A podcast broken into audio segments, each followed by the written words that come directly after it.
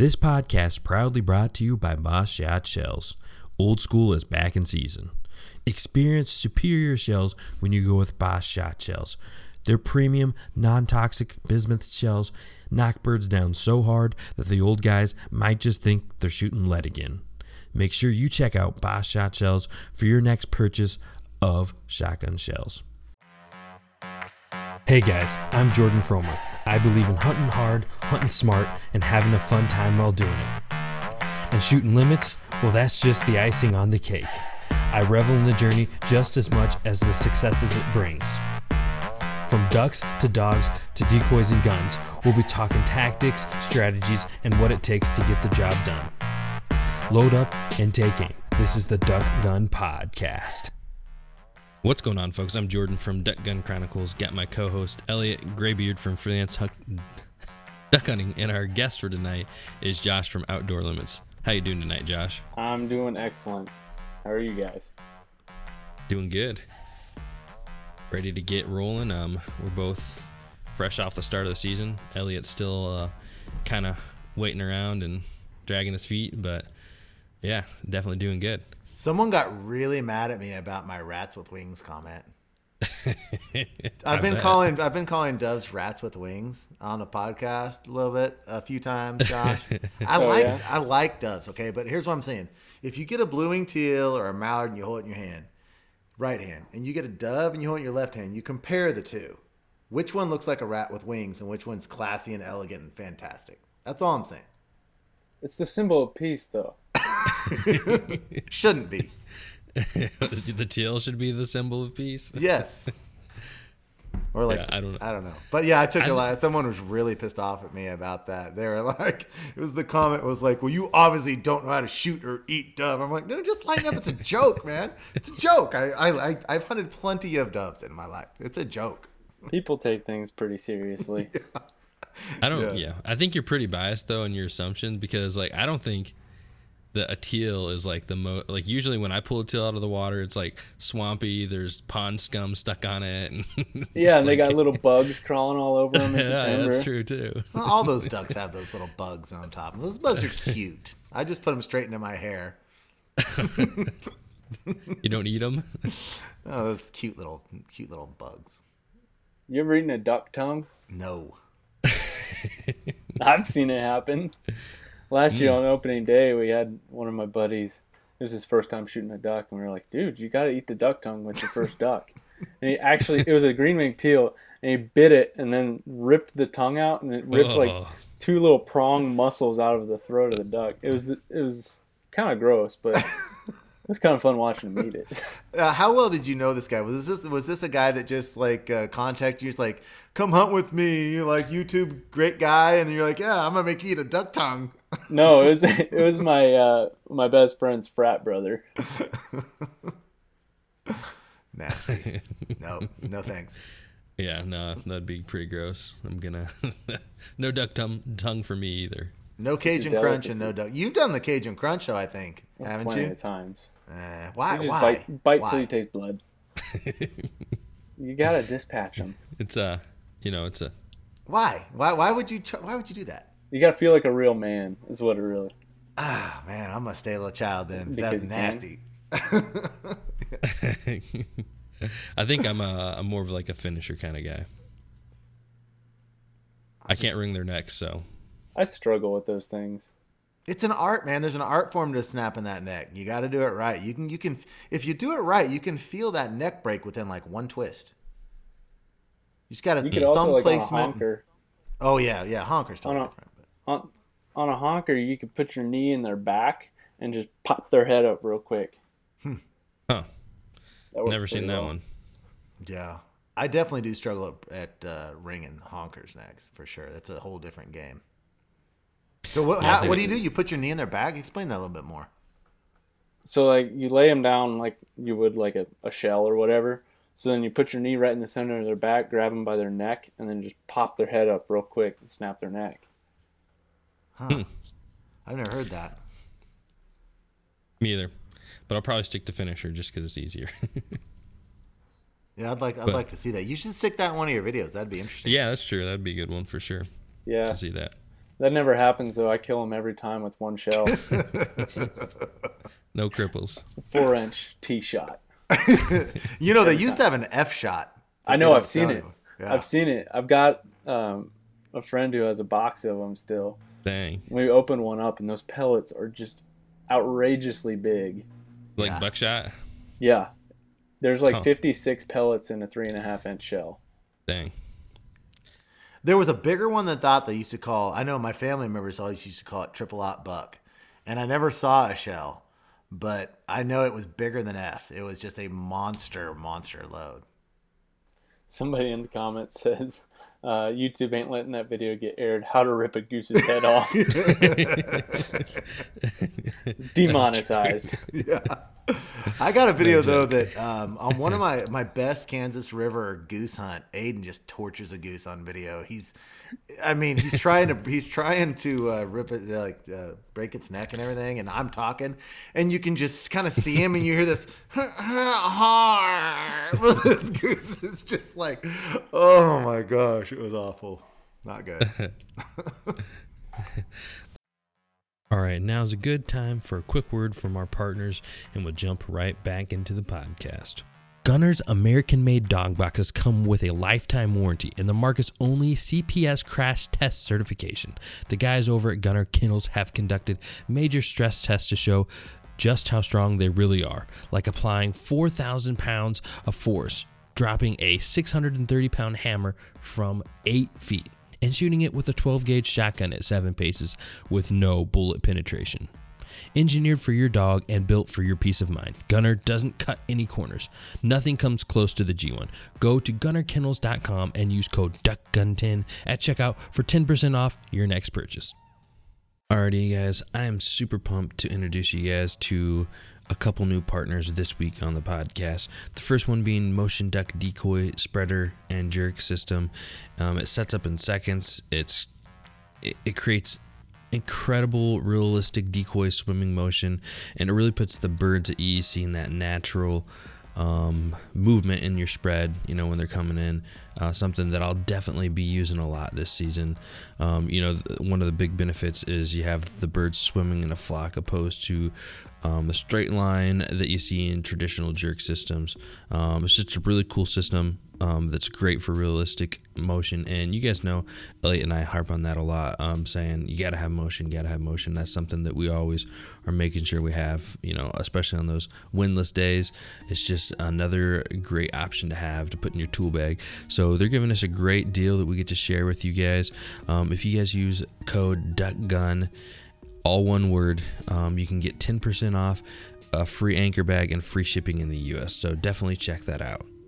Also, super excited to um, bring back a former partner that we had from last year, HDR Innovations. And HDR Innovations should be no stranger to you guys.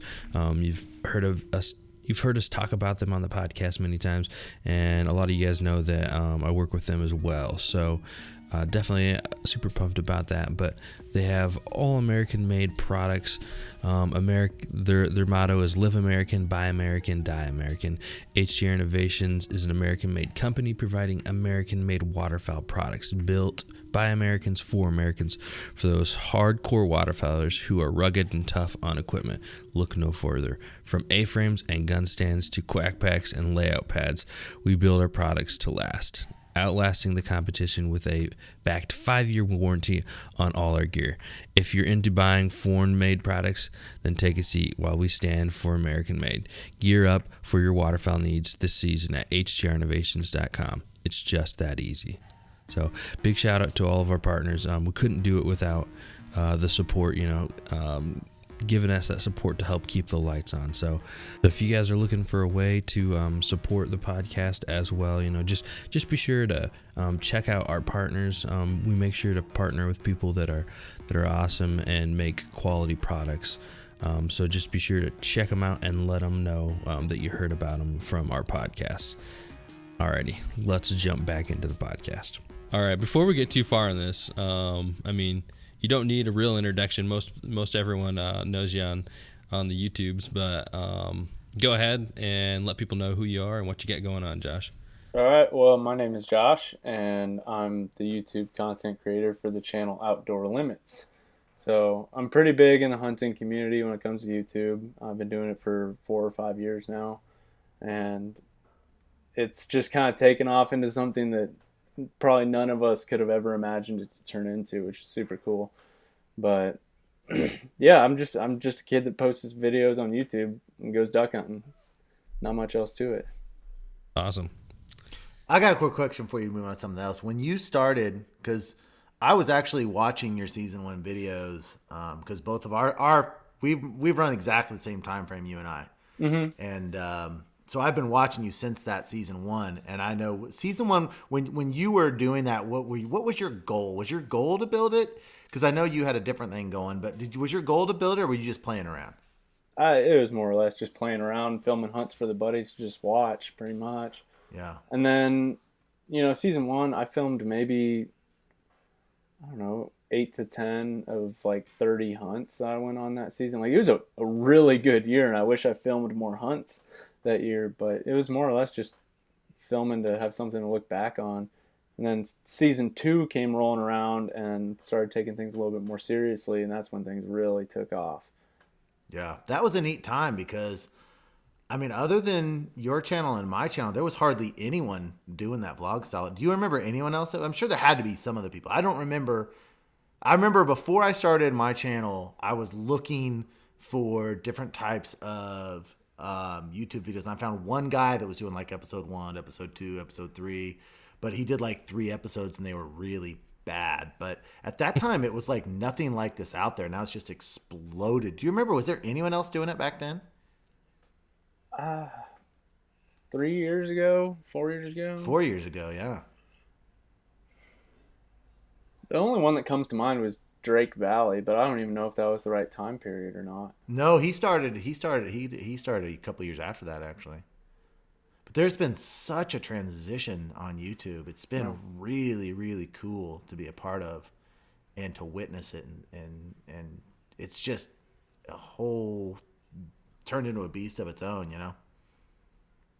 Mm-hmm. It yeah. really has. It's been cool to watch, especially being like one of the first people to do it, and then just see it take off. It's unreal. Yeah, definitely, uh, definitely something cool. And now there's a you know a whole lot of us doing it, and I shouldn't even say a whole lot. It's really kind of a small niche community when you think about everybody that does it, but um, you know, I was right, right along with Elliot, kind of watching your first videos and your first um, season. And honestly, that's right when I was thinking about doing it because I started filming my hunts. Actually, I, I, wasn't even hunting the first season, and I watched both of your guys' videos um, in the off season. And then the season after that, I, I like kind of dabbled in trying to film, but I really didn't even know how to hunt or film or anything. So my first season was a, you know, uh, not much of anything, but. Um, but yeah, let's kind of, I guess, can you tell us how you got into duck hunting? So I got into duck hunting my freshman year of college. So that was about five years ago. And my buddy Adam took me down to Mare and it was, I think it was Christmas break. And I had six decoys I bought the night before, and that's all we had we went out there. It was it was like a perfect ducky day. Like snowstorm just rolled through right before everything iced up. There was ducks everywhere, but we had no freaking clue what we were doing. We had duck calls that we thought we knew how to blow, and so we got out there, had some ducks fly by, didn't take any shots, and then after that we went out a couple other times, and since then it just kind of stuck. But actually that's duck hunting. Goose hunting dates back to when I was about 16 years old, and nobody in my family hunts, and nobody, well, except for my cousin, but we started hunting at the same time. So I had nobody to really teach me how to do any of this stuff. So I figured I'd take it upon myself to go up to my family's farm where geese come through every year, and tried goose hunting. Failed miserably every time. but there was this one time where I had I eventually built up a spread where I had two dozen shells and I remember one day I was set up and I had a herd of cacklers come in right on top of me. And I didn't know when to shoot because all I had was like TV shows and YouTube of these geese backpedaling in the deeks. Meanwhile, I had like 150 to 200 cacklers right on top of me at 20 yards, and I didn't even shoot. So that's kind of a bummer. But it really just comes back to really learning it firsthand. And I started goose hunting by myself, got introduced to duck hunting by my friend about five years ago, and then just got in with some friends who really knew what they were doing and taught me everything they knew. And now we're here. I'd say one of the most impressive things about you is how quick your learning curve is. I know I've been going at this about 27 years, and and um, your learning curve for picking things up is really really quick. Are you? I know before I think you said you do a lot of reading. So how how are you so? How are you able to adapt and learn so quickly? So the best thing that I had was learning it firsthand and being a college student. I mean, I was able to hunt four to five days a week. So that gave me the amount of time that, you know, like half a season goes by, I've already got enough hunts under my belt that most people have under their belt by the time if they started hunting when they're six, they've had by 14 or 15 years old, you know? So if you really think about it, I just had the same amount of hunts pretty much, but compressed into a smaller amount of time. And it gave me a lot of time to really learn things and learning that areas where I was hunting themselves, that was really beneficial as well. But I did a lot of reading, always watched videos on how to do things, and then also just going through blogs and reading duck hunting forums and things like that if I had any questions. But the best thing to teach me anything was firsthand experience with people who were passing their knowledge on to me. But it, it's a, always a learning experience when you're in the field. You never know too much about duck hunting to not learn something new. And it's just like this past season, I learned all about hunting out of an A-frame, and that's that just changed the game for me when it came down to hunting geese. It's just being in a layout blind versus an A-frame. I would pick an A-frame every single day. But yeah, I I think it just comes down to me being a student of the sport and le- trying my best to learn whatever I can.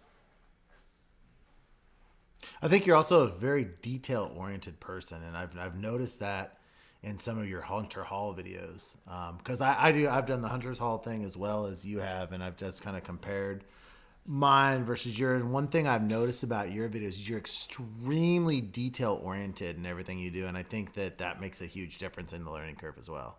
Yeah, I I might have slight OCD with things, and it's I think it's kind of grown on me throughout the years. I used to not be very OCD, but I think now I am very detail oriented, and I try to take my time to really look at things and you know try and examine all the outcomes of things as well. So it's always good to be detail oriented and a neat freak and a clean freak, but yeah, it's definitely kind of grown. Something I wanted to hit on um, that you said kind of earlier um, about um, starting hunting and not coming from a hunting family and, and that, that not really being your background. And really, I think that's kind of uh, kind of the future of hunting. You know, we're, we're getting more and more um, hunters who haven't been a part of it kind of starting up um, for whatever reason. But what what kind of drew you to hunting? Um, you know, not really having anybody to kind of pull you in that direction? So, I guess I started my whole outdoor experiences with fishing with my dad. And so hunting was never really a thought in my mind until I was, I don't know, pro- at least in high school, sophomore year and it just kind of became an interest to me for some reason. It was something I was curious about. Like you go into Bass Pro, go to the fishing section, but then in the upstairs there's all this hunting gear, and it's like, okay, I've never been up there, don't know anything about that. I want to learn more about this, and so I started out deer hunting, trying to deer hunt, and um, yeah, it was. Like, it was did that go about learn. as good as your uh, your goose hunting? No, I actually the first time I went deer hunting, I shot a deer but Oh, that's yeah? because I went with my wrestling coach who decided to take me out and uh, he put me in a tree stand, said shoot one that walks by, and boom, there it was. And then the year after that, I tried to put in time to bow hunt. I could have shot two deer that year, but it just never really worked out. So, yeah, coming from a family that didn't hunt, it kind of gave me a different perspective on things because it, it forced me to go out of my comfort zone and learn things and really try to figure it out. And in the long run, it caused me to make new friends and build more connections, which was very helpful. Awesome. So is uh is your buddy? You said Adam. He was the one that got you into duck hunting. Is he still sponsored by Rogers? No, but I am. That's a good segue. yeah, I, I wasn't aware of that. Tell talk to us about that. Um, I haven't seen it on your videos or anything. Is this something brand new? Yeah, it's uh, it's very new, and so I was up at Rogers for their waterfowl weekend. I got to talking to them, and so worked out a deal where I'll be promoting stuff for Rogers, which is super cool because they're pretty local to the area and it's Rogers. But I've been a long time supporter of their their stuff and it's great to have that kind of opportunity and to have those kind of businesses reach out to me and saying, Hey, I like what you're doing, we want to support you. So that's really cool. But the the best thing is when we are at Rogers, I was up there with Adam when we started talking to the people up there. and we I look over at him and we're just we're looking at each other going, Is this really happening? But um, yeah, that is pretty cool. funny because that was one of your rolling jokes in like season one or season two with mm-hmm. him wearing the Rogers stuff. Yeah. sure, you can be doing product reviews and things like that, or how's that going to look on your channel? Yeah, so I'm going to try and integrate some of their products into the videos and do product reviews in and of itself. So um, it's going to be pretty natural integration, nothing where I'm trying to shove product down people's throats, but I do like to give honest reviews of products and I've kind of turned into a product review channel of some sort mm-hmm, sure. because I've done so many product reviews. But mainly, I'm going to be using and promoting their products in the videos and also doing reviews and helping them promote their promotions and things like that. Oh, that's great. Cool. All right. Well, um, I guess let's move to the next topic and let's go with um, your life after college and kind of what do you what do you get going on? Um, you know, now that you're graduated, how how's that changed things for you with uh, running your YouTube and all that?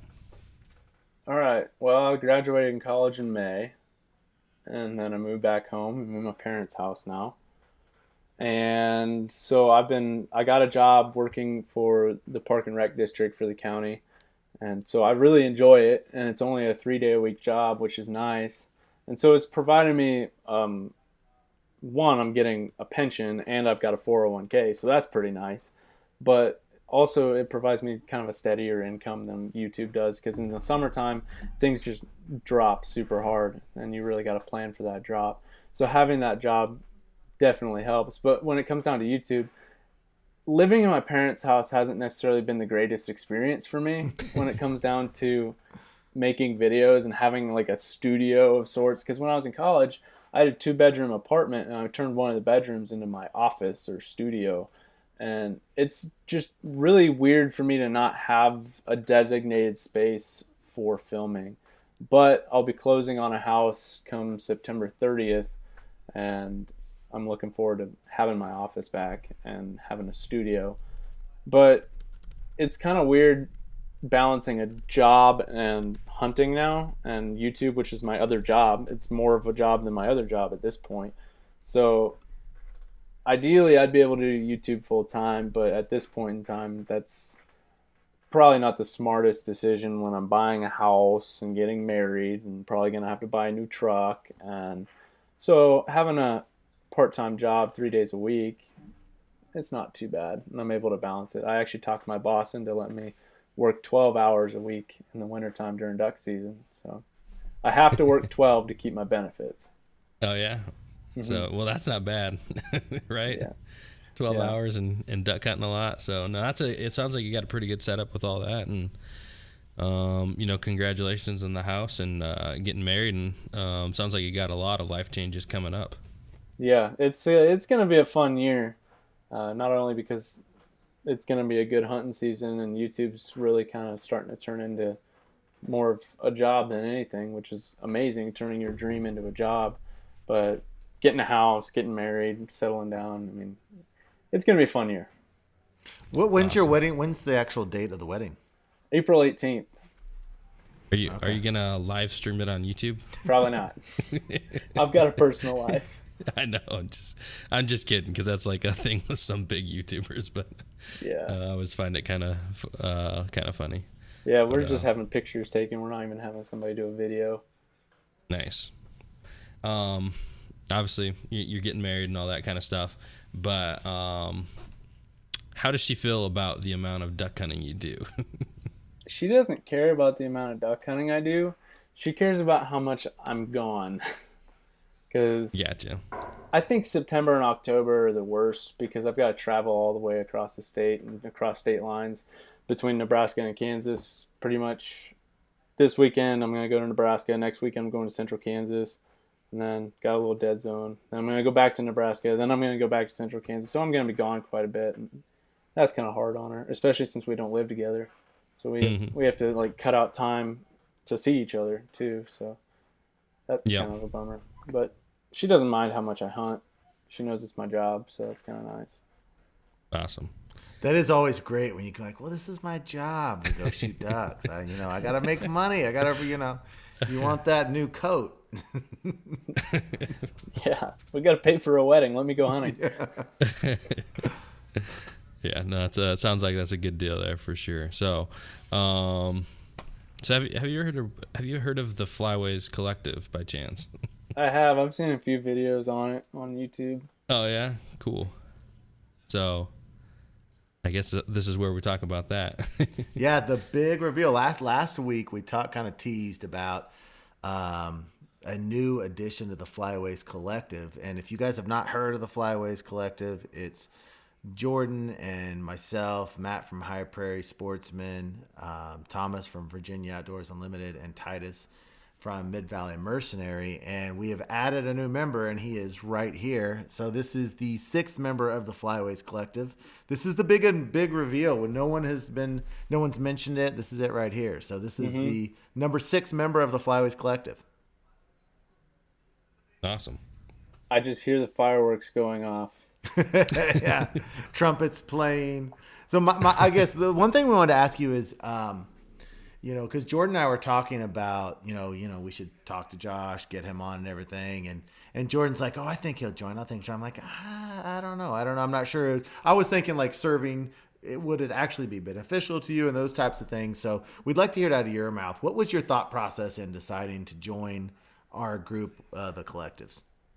Well, I just think it's a really cool concept, and I've been growing by myself for way too long, and having the opportunity to collaborate with everybody is an awesome opportunity. And then again, I'm also giving the opportunity of my presence with you guys as well, which is kind of neat. neat. So, um, I actually thought about doing this a few weeks before you guys launched the thing. So I, I told Jordan that when I was on the phone with him.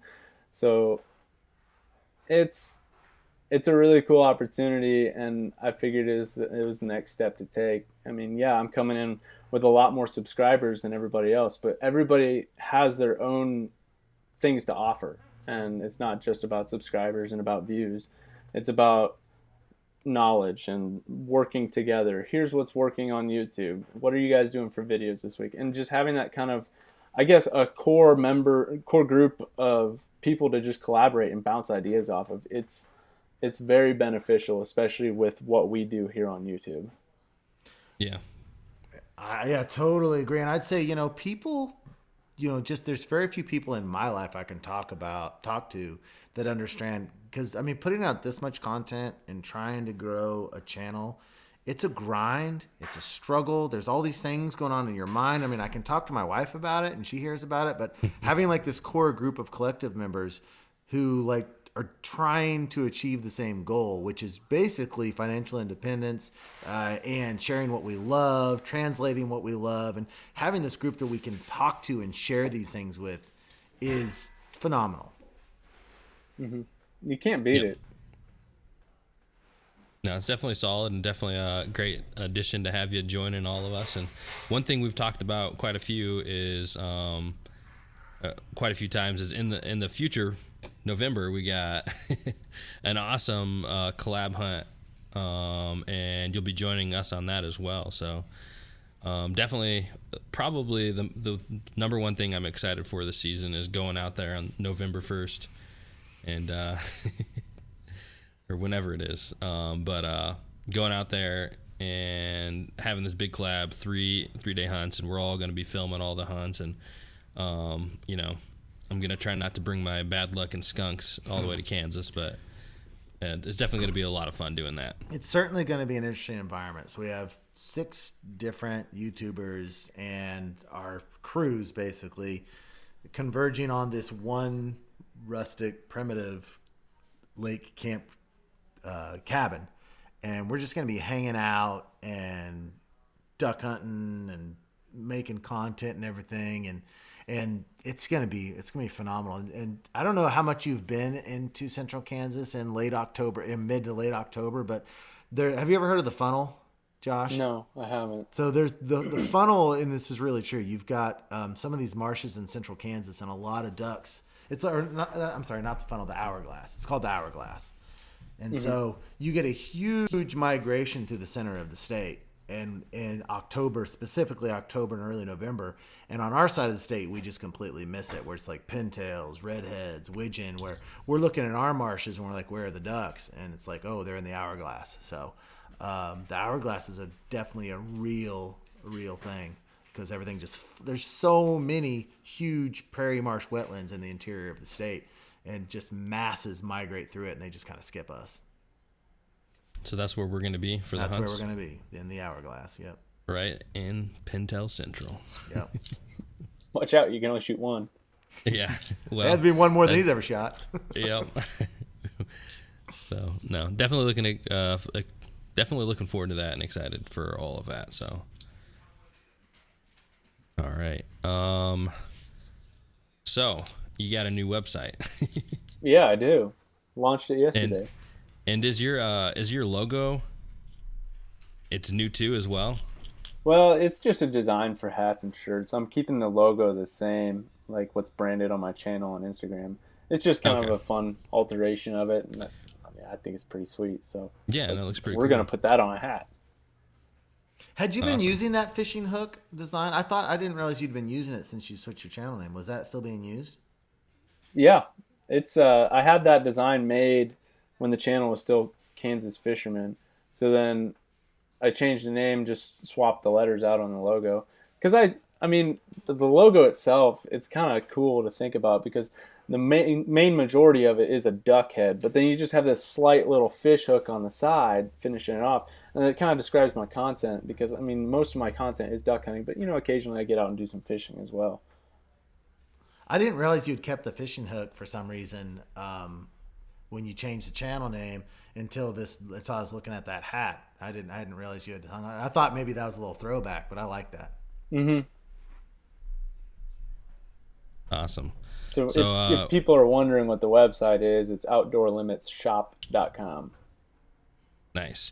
And I know I, I took a, a brief glance at it today and um, looks like you got some hats and t-shirts on there. You got plans for other stuff in the future coming up on there as well or? Yeah, I do it's just it's a very big upfront cost setting these things up. So I was like, okay, we're gonna just go ahead and launch these things, and then we'll let it ride for a little bit, and then we'll add some new stuff later down the road. So the more orders we get, the more um, new stuff will come out, pretty much. Cool. Because I've got to recoup that initial investment and then start reinvesting it into the business to where, you know, I, I can make a profit off of it to help support what I do here but then also be able to come out with hoodies or beanies or new logos on t-shirts and hats. So it's going to take a little bit of time, but there's going to be some new stuff coming. Nice. Um, and uh, with that, um, I know it's it's a little different from what you were doing last year. You want to talk about that at all, or is that a topic yeah. we should skip over, or what? So yeah, last year I was doing my apparel through Ducks and uh, doing promotions for them, and so basically, I was I told myself when I started, I was like, you know, I'll let it ride for a year, see see how it goes, see what I think, and uh, by the end of the year, I was like, you know, I think I'm I'm finally at the point now where I can launch my own website and do it all, because initially I just I did not have the financial capability to launch a full on website and buy all this back stock of apparel. But now I'm finally there to where I can do that. And I honestly like before that I was doing it with Mallywhacker Outfitters out of my apartment. And I went over to Ducks after that fell through. And then when I was with Ducks, I, I, I missed the ability to say I want this design made and I want it on this shirt and this shirt and do it here. I missed having the ability to say I want this now and we're gonna make it. But then again, I also missed being able to see orders come through. Like even with launching the website yesterday, I get notifications on my phone when people place an order, and for me, that's just super cool to see to see people supporting the channel. And you know, I've kind of bounced around the idea of this. I want to know what you guys think. What if um, I created an Instagram page of Outdoor Limit Shop where people tag that in posts, so then I can either put them in the videos or, or post them on the Instagram itself. What do you guys think of that? Yeah, absolutely. Cool. I guess I'm not exactly following the concept, but so people order a hat or a shirt from me, right? Yeah. And then they post it on Instagram and tag me in it with a different Instagram so that I can kind of keep track of what's what. And then I can take those photos and post them on Instagram, Facebook, YouTube, and just kind of get the people who order stuff and watch the videos involved in the content. nice. So I don't know what you guys think of that. Well, I, I mean, the whole thing idea. about YouTube and social media is, which is different from TV, because TV was all like the screen outward, and YouTube and Instagram, it's like the interaction back and forth. And so, um, the more I think, to me, the more you can do to to continue the interaction back and forth with the people that are consuming yeah. the content, the better you're going to be. Mm-hmm. Definitely agree with that. Yeah. So uh, with uh, kind of transitioning. around. Okay. Go ahead and transition. so transition into um, the next kind of topic wanted to touch on. So I know you're you're moving and um, you know how's that going to change your hunting grounds and all that. I know uh, you, you, probably had a, a, pretty decent grasp on where you're hunting and uh, you know anytime you move or change you got to change spots or, or travel further to you know hunt your old ground. So uh, do you got kind of a plan for this upcoming season? I do. So my old stomping grounds from my new house that I'll move into is 55 minutes away. So that's still not bad to go duck hunt. I know I've driven a lot farther to do that. but the house I'm buying is also like 15 minutes away from a boat ramp in another place. So I'm gaining another new, closer area that's new to me. It's a lot closer, and I can keep an eye on it pretty much every day. But my old area isn't so far away that I can't go to it in the morning and come back. So I don't think it'll affect me too much. I've built up a lot of connections over this past season, built a lot of new friendships, and that's really beneficial as well because I've got people all around the area now that I can go hunt with as well. So nice. And I'm gonna have to probably get out and knock on some doors and figure out what's leased and not, who has permission on what, and that's kind of the fun of it as well. But it's also kind of a bummer when you keep getting rejected. Oh yeah, yeah. I don't know how it is in Kansas, but Indiana, I say it's like uh, the ratio is probably somewhere to like it's like five percent success rate. It's hard to say. Hard to say. I imagine where you went to college, the success rate was way better than five percent because the population density there compared to where you are now is a lot less. Mm-hmm. I think yeah. uh, locally in this area, you'll probably have more problems just because there's so yeah. many more people banging well, on doors. After I was towards the end of my college career, there was a lot of ground getting leased, and that mm was kind of a real bummer. I had some ground leased out from under me, which really sucked. But I'm pretty sure that's probably the case up here. There's a lot of leased ground. Mm. Yeah, yeah, I'm sure it's probably. Any any plans to lease yourself or? I gotta pay for a house and a wedding. Do you want me to duck hunt? I hear you. It's uh, I've I've never leased anything, but it's like you said, the more you get rejected, the more. And I've literally asked people, or people have literally asked me if I want to lease, and then they, if I say no, then they say no, and so it's like, I don't know. The more and more I get said said no to, the more tempting it is to lease something at some point. Mm-hmm. I've never done it, but I might at some point. I got it's burnt just, on mine, man. I'm done leasing for a while after getting we leased. Like, sweet looking place for five grand. Never hunted it once. Not a duck on one was on it. It was awful. Yeah, I mean, it's putting all your eggs in one basket there. And yeah. like if you have a spot that you know the ducks or geese regularly use year after year, go ahead and lease it. But it helps it really does help to know the history because a lot of properties have duck history and a lot of properties don't have duck history. So it could look amazing, but the ducks never show up. So it's really good to do your research and watch a property year after year before you lease it. Yeah, that's such good advice. Right after we leased our property, I did a video on it, showed it, and I was contacted by this guy on Instagram. He's like, "We leased that the last two years, and we didn't shoot a single duck." like we had just put in the money and everything, and we're like, "Okay, well, maybe they didn't grow the crops properly. Maybe they flooded it wrong." And sure enough, man, we we've planted millet. We had a great crop. We were real careful how we flooded it and everything, and uh, for some reason, the ducks just wouldn't go in there. Weird. If I was going to lease anything, I'd lease a chunk of land to plant sunflowers on to dove hunt.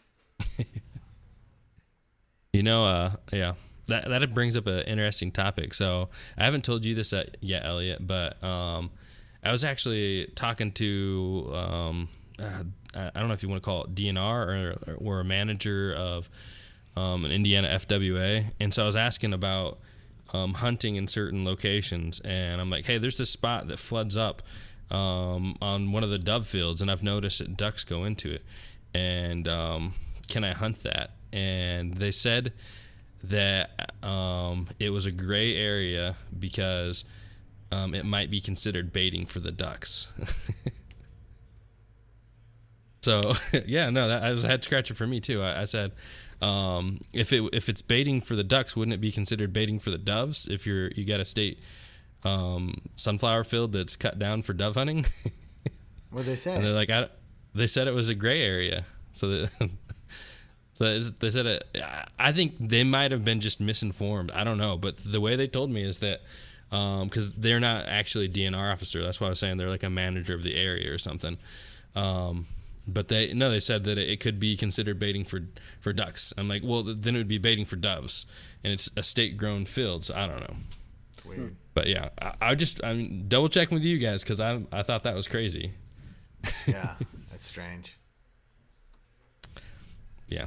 So yeah, the baiting laws need to uh, be updated. I think the baiting laws are a little bit. I think they need to work on them. Yeah. I mean, but they're both federal federal birds, right? Migratory birds, so they mm-hmm. should be under the same regulations. I would assume. Do they cut those and leave them when they on those fields? I don't know. I've always heard it called. I've never seen what process they use or how they do it, but I've always heard it or uh, people describe it as mowing a sunflower field. Yeah, but I mean, like, like the the millet patches and stuff where we hunt, they mow they mow sections of it and don't harvest it out. I know for a fact they do.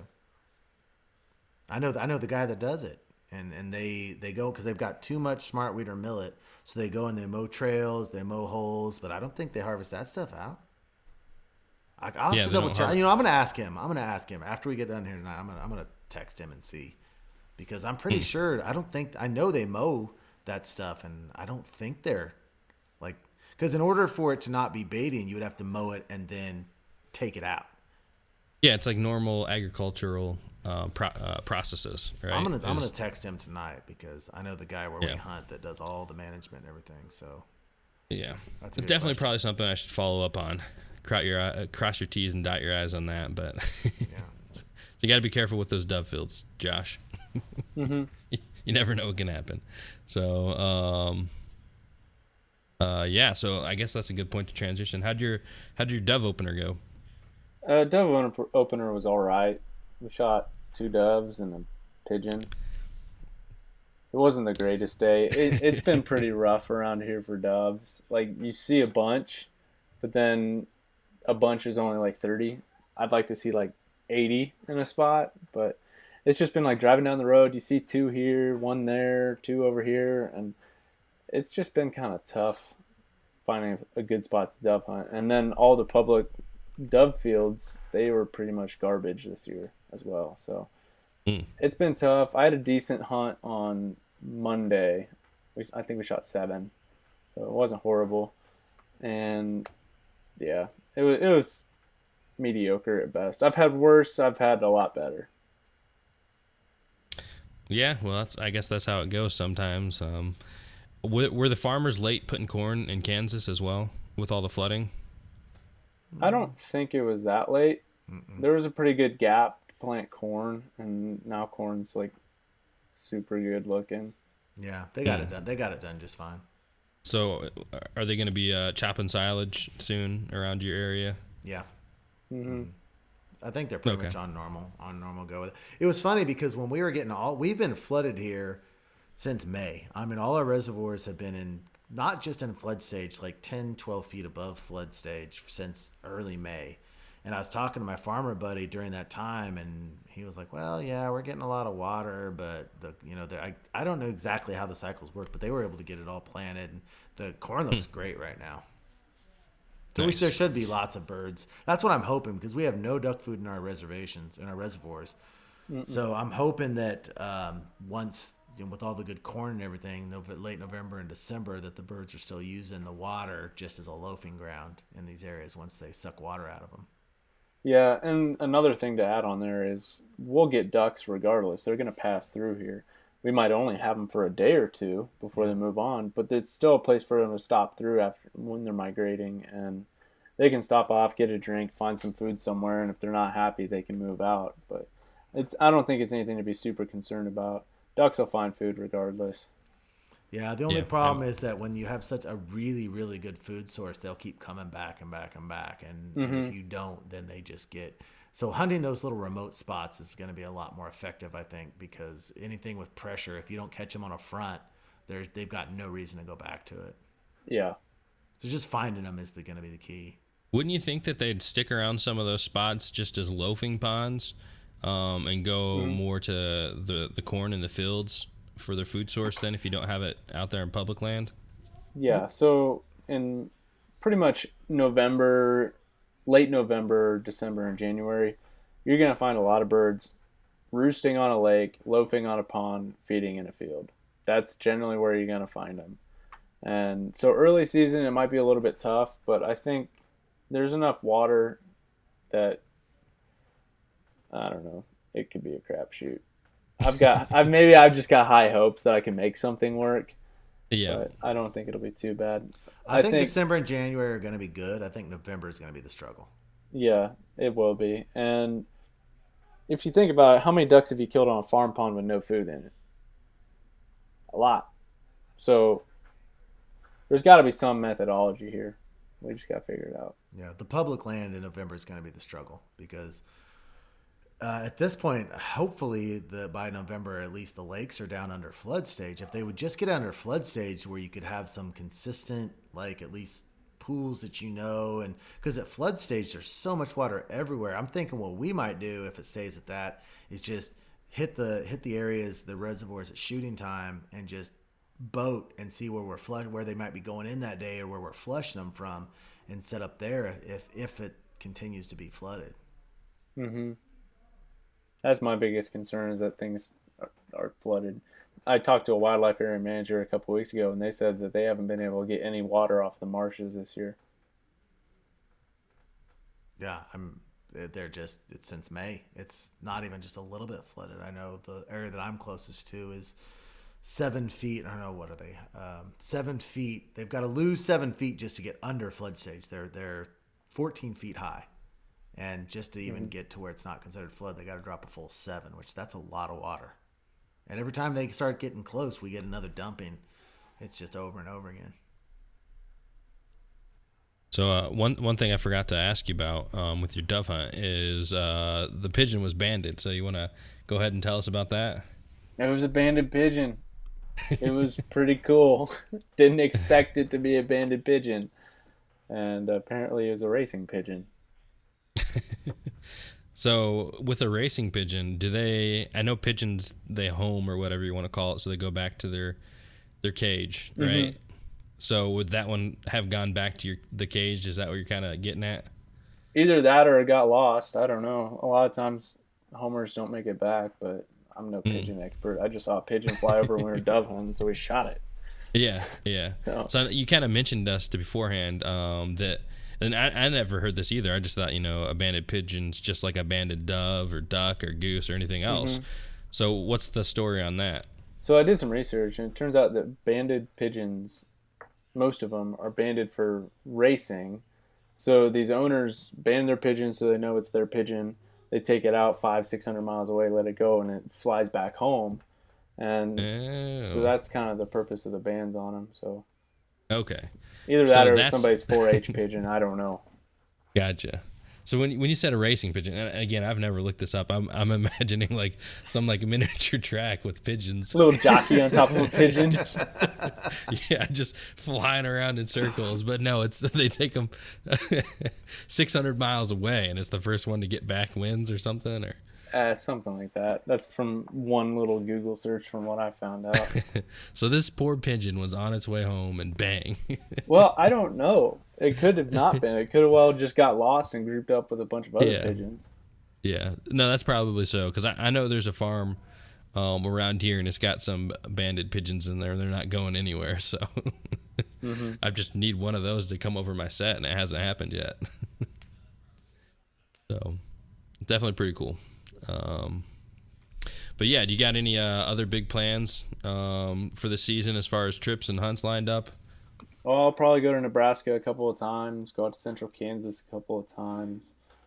Um, got a thing in November I got to go to with a bunch of weird guys that I don't even know. and then, um, other than that, I don't think I've got any other big plans. I try to stay pretty local and do my own thing. Nice. Cool. My and plan then, is to, plan is to kill ducks. Yeah, as many and as often as possible. Mm-hmm. Um, but yeah, I guess what does your Kansas season then look like if you're uh, just mostly staying home? You got, um, I guess yeah, just just talk us through what you got planned for the season. So like teal season and duck season. Yeah. Yep. So next weekend hopefully, if everything plays out right, I'll be in Nebraska doing some teal hunting. Weekend after that, I'll be out in central Kansas teal hunting. And then a couple weeks in between, teal season ends, and I'll be up back in Nebraska doing opening day up there first weekend in October. And then I'll go back to central Kansas the weekend after that. And then wait a week, and boom, big duck season starts here, and it's go time. So it's going to be a lot of traveling here in the next couple of months. But after that, it's all staying home and doing everything around here for the most part. I don't really plan too far ahead. I, I usually, if anything, I plan two weeks in advance. Yeah. No, it's probably best to do that with weather mm-hmm. if you mm-hmm. can help it. yeah.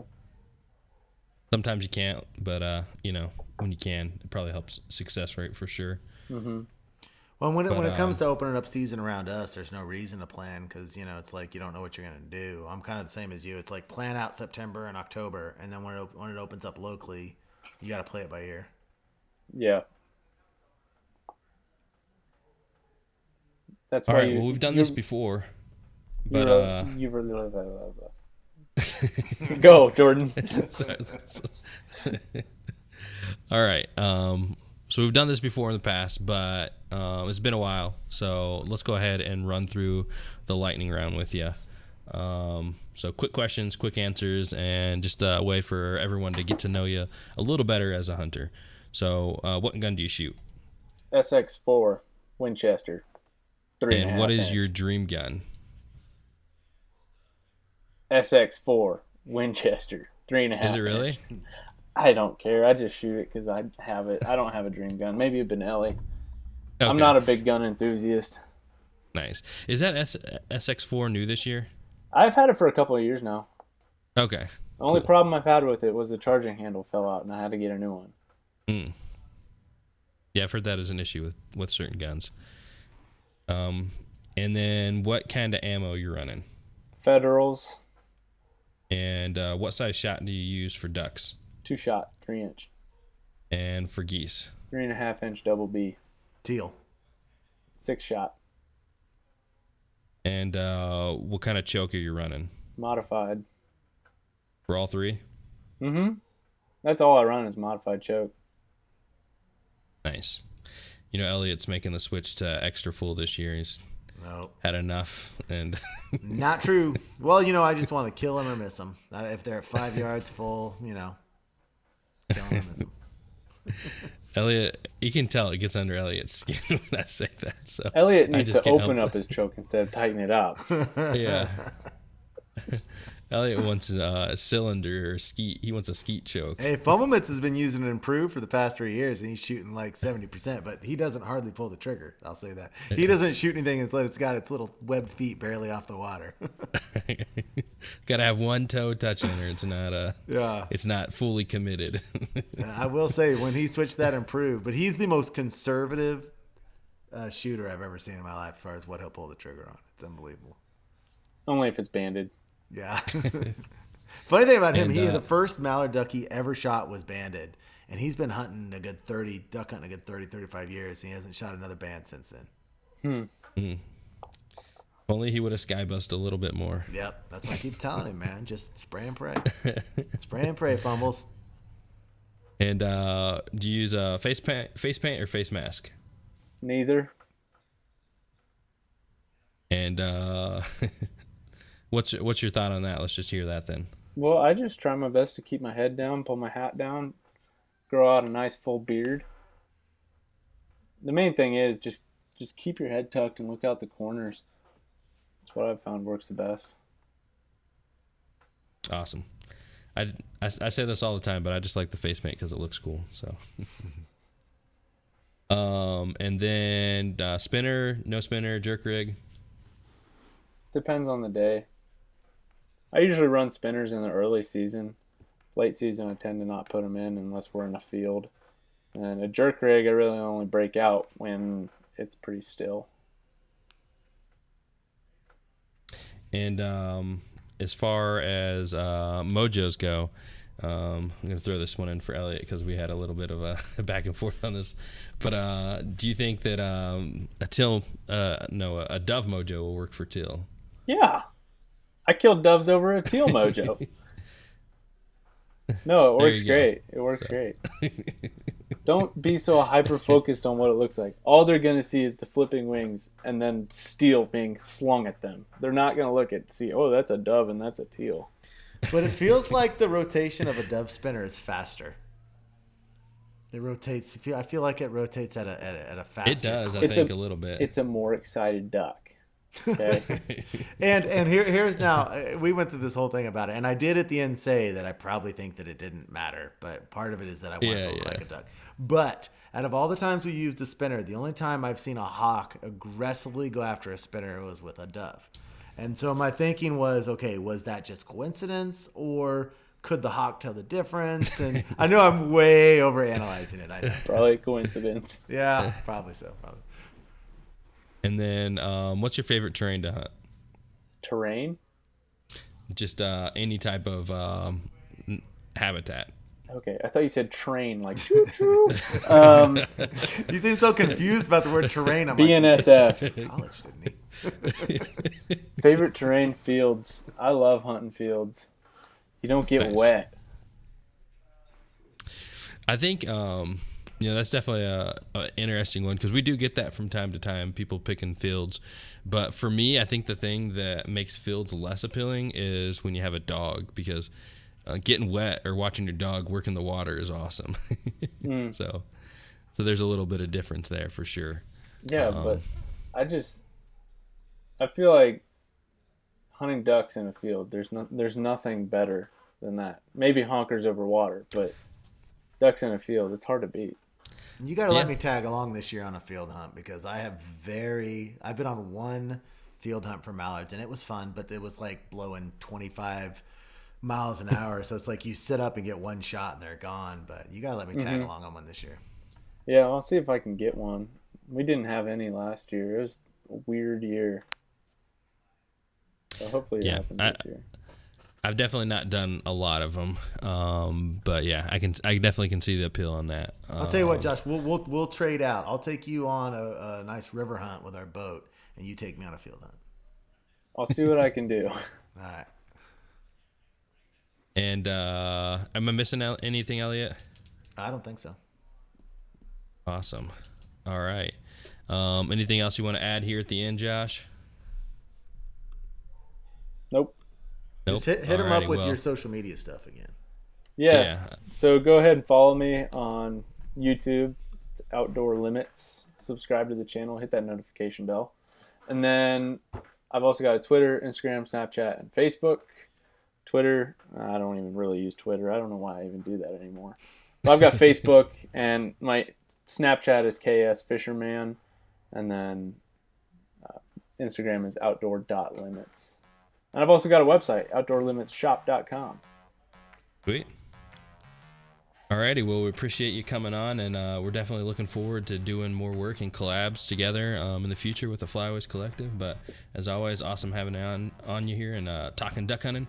Any last words, Elliot? Nope. I appreciate you coming on here and really looking forward to the collabs, especially that November one ought to be a blast. Glad you're glad you joined up with us. Alrighty, everybody, thanks for tuning in for another episode. I am Jordan from Duck Gun Chronicles, Elliot from Freelance Duck Hunting, and Josh from Outdoor Limits, and we'll see you guys on the next one.